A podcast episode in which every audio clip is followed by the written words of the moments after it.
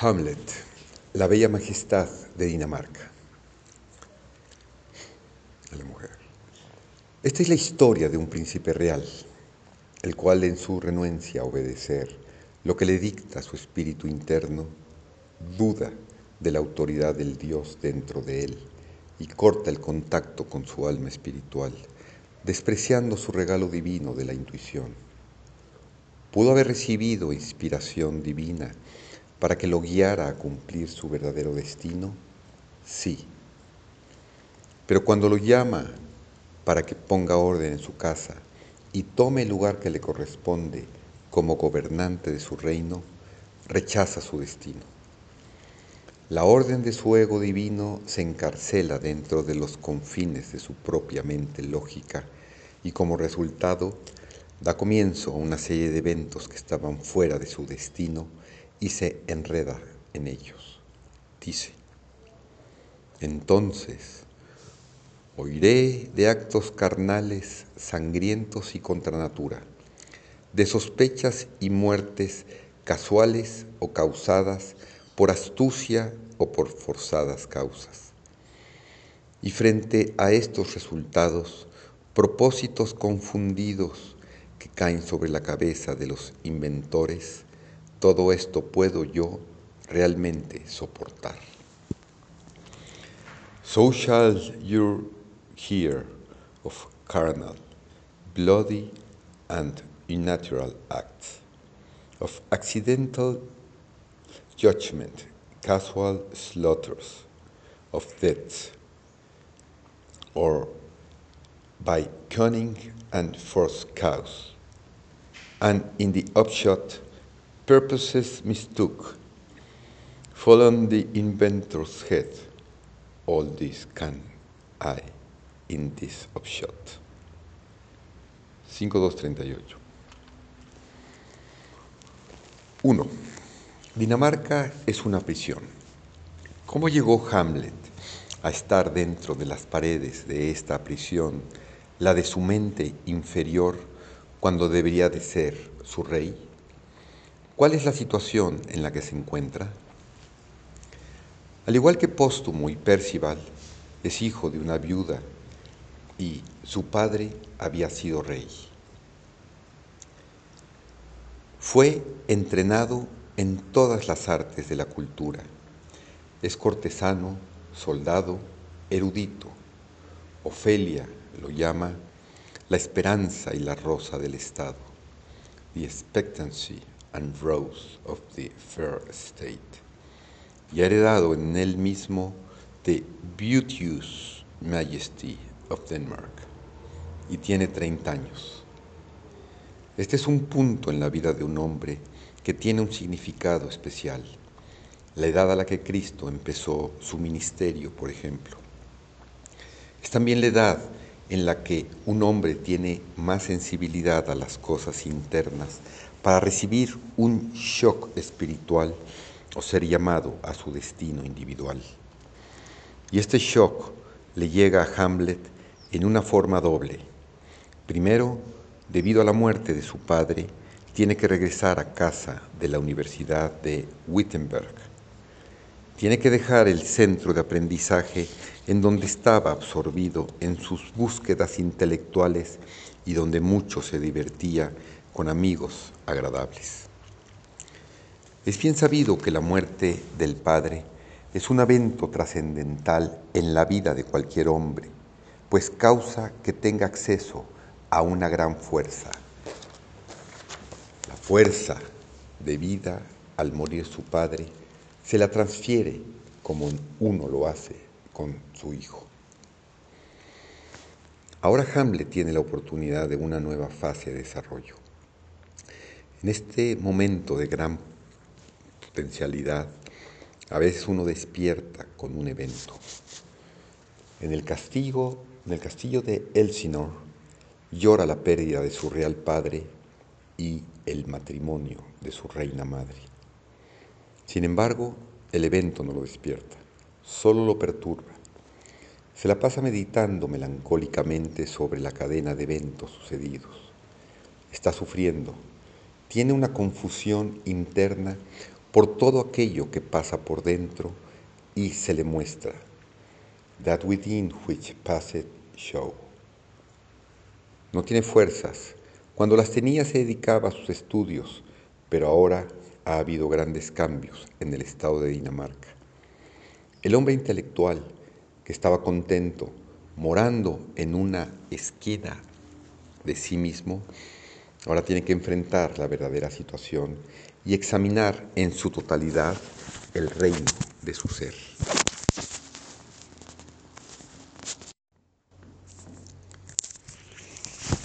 Dos.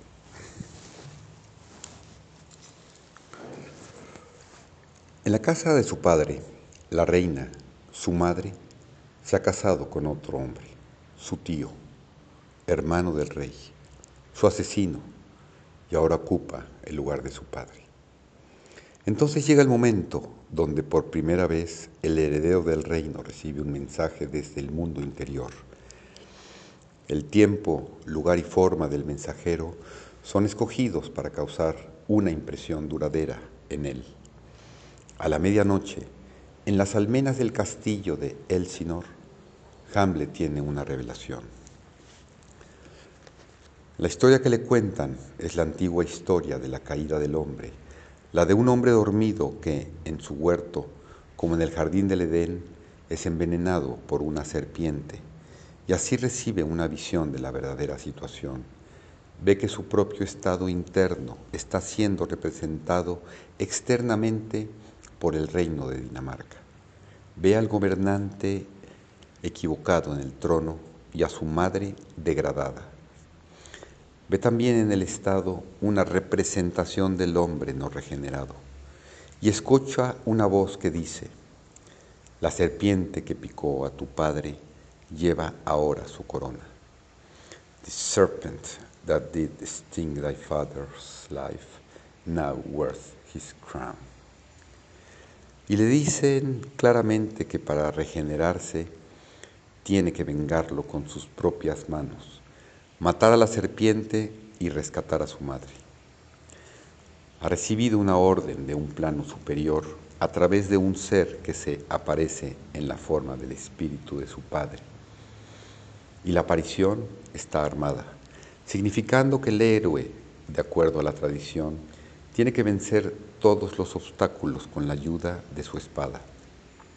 Su misión es matar al asesino de su padre, destruir a la serpiente que impide el paso a su trono para que todo lo podrido, rotten, en el estado de Dinamarca, pueda ser purgado.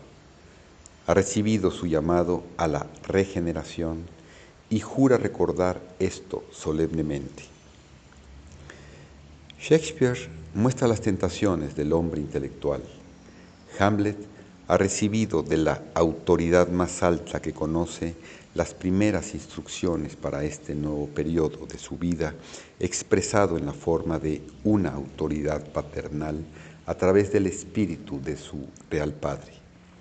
Y saca sus tablas para escribir el mensaje como si estuviera todavía en la universidad. El hombre emocional se hubiera grabado el mensaje en el corazón. En cambio, el hombre intelectual lo escribe en su diario. El primero hubiera entrado en acción apresuradamente. La primera reacción del segundo habría sido tratar de resistir, negando la responsabilidad que le han puesto frente a él, y por ser éste así, se dice, descansa, descansa, perturbado espíritu. Ellos juran, luego, caballeros, con todo mi amor me encomiendo a ti. ¿Y qué hombre tan pobre como Hamlet puede expresarte su amor y su amistad? Si Dios quiere, no faltará. Entremos juntos. En los labios rezo con dedos quietos. El tiempo se acabó. Hay mortificación. Desde entonces nací para arreglarlo. Más aún, vamos, vamos juntos.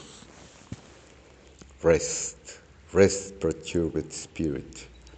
They swear. So, gentlemen, with all my love, I do commend me to you.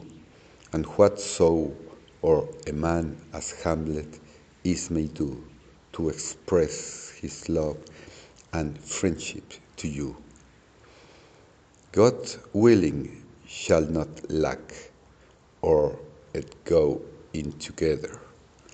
And still your fingers on your lips. I pray, the time is out of joint, O cursed spite, that ever I was born to set it right. Nay, come, let's go together. Vemos cómo a Hamlet se le revela la razón y la comprende, y también comprende el destino por el que nació.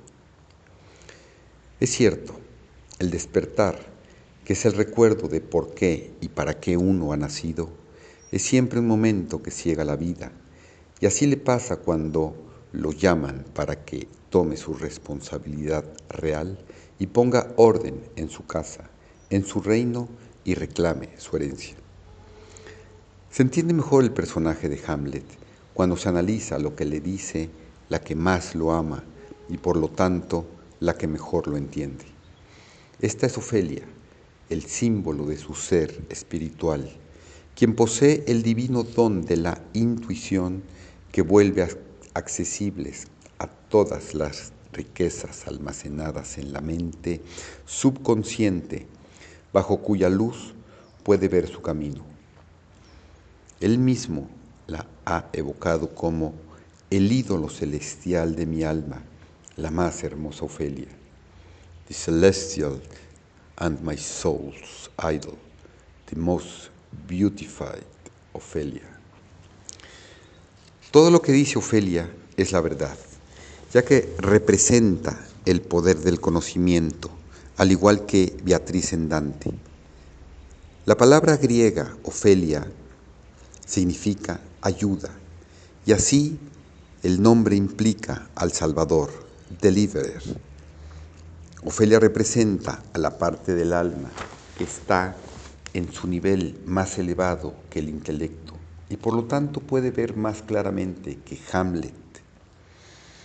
En la descripción de cuando Hamlet se despide de ella, Shakespeare sabiamente describe la visión que tiene el ojo interno al verla. La despedida es descrita por Polonius como the very ecstasy of love, aunque no en el sentido en el que se usa la frase. Charles Lamb entiende esta escena en la que Hamlet se despide de su amada de esta manera. En el afecto tan profundo entre Hamlet y Ofelia existe un amor supererogatorio.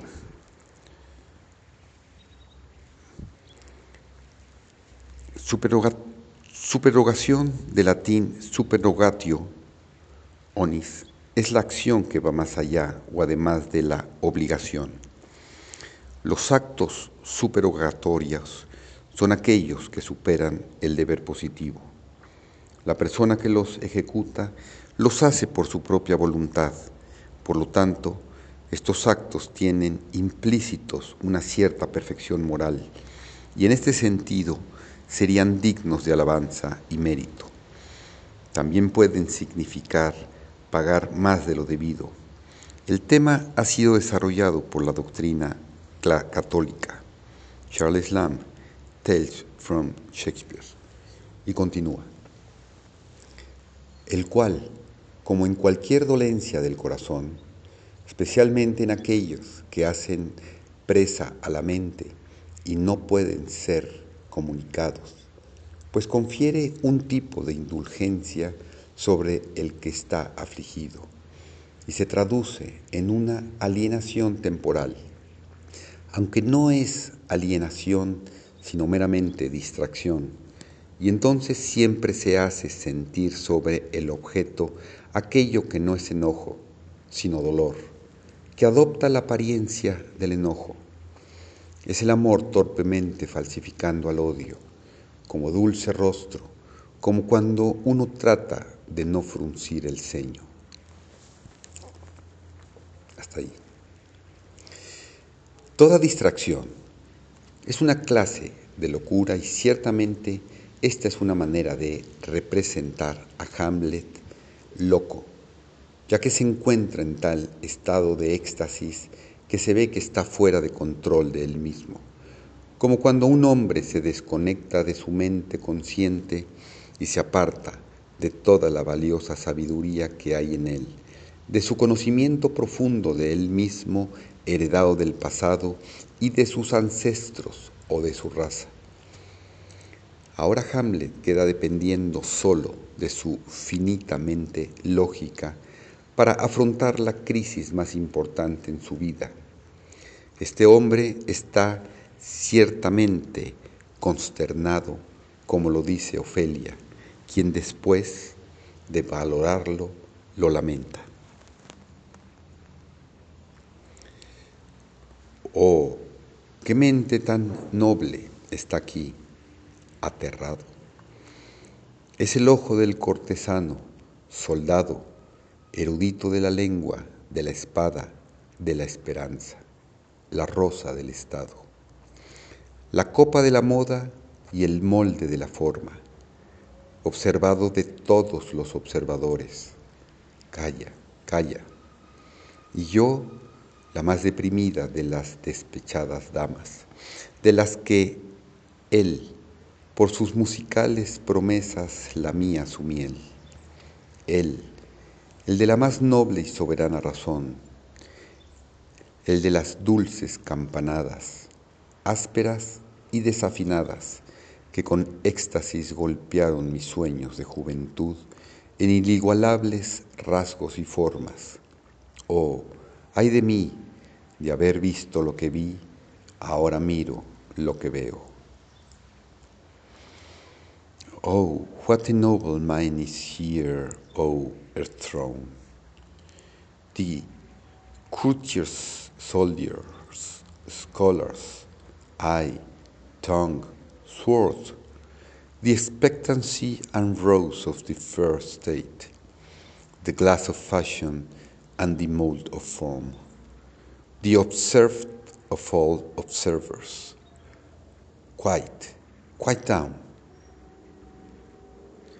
And I, of ladies most dejected and wretched, that sucked the honey of his music vows, now see that noble and most sovereign reason, like sweet bells jangled out of tune and harsh, the unmatch of form and feature of blown youth blasted with ecstasy. Oh, woe is me. I have seen what I have seen. See what I see. 3.1, 62, 67. Hamlet sabe que sin ella está destruido y destinado a perderse en el intricado laberinto de su tortuosa mente. Ofelia es la que reconoce que el hombre intelectual, aunque sea noble, va a perder su dirección en el camino de la regeneración si solamente depende de él mismo confiando en sus teorías intelectuales para que lo guíen en el momento crítico si actúa solamente en base de su conocimiento ordinario.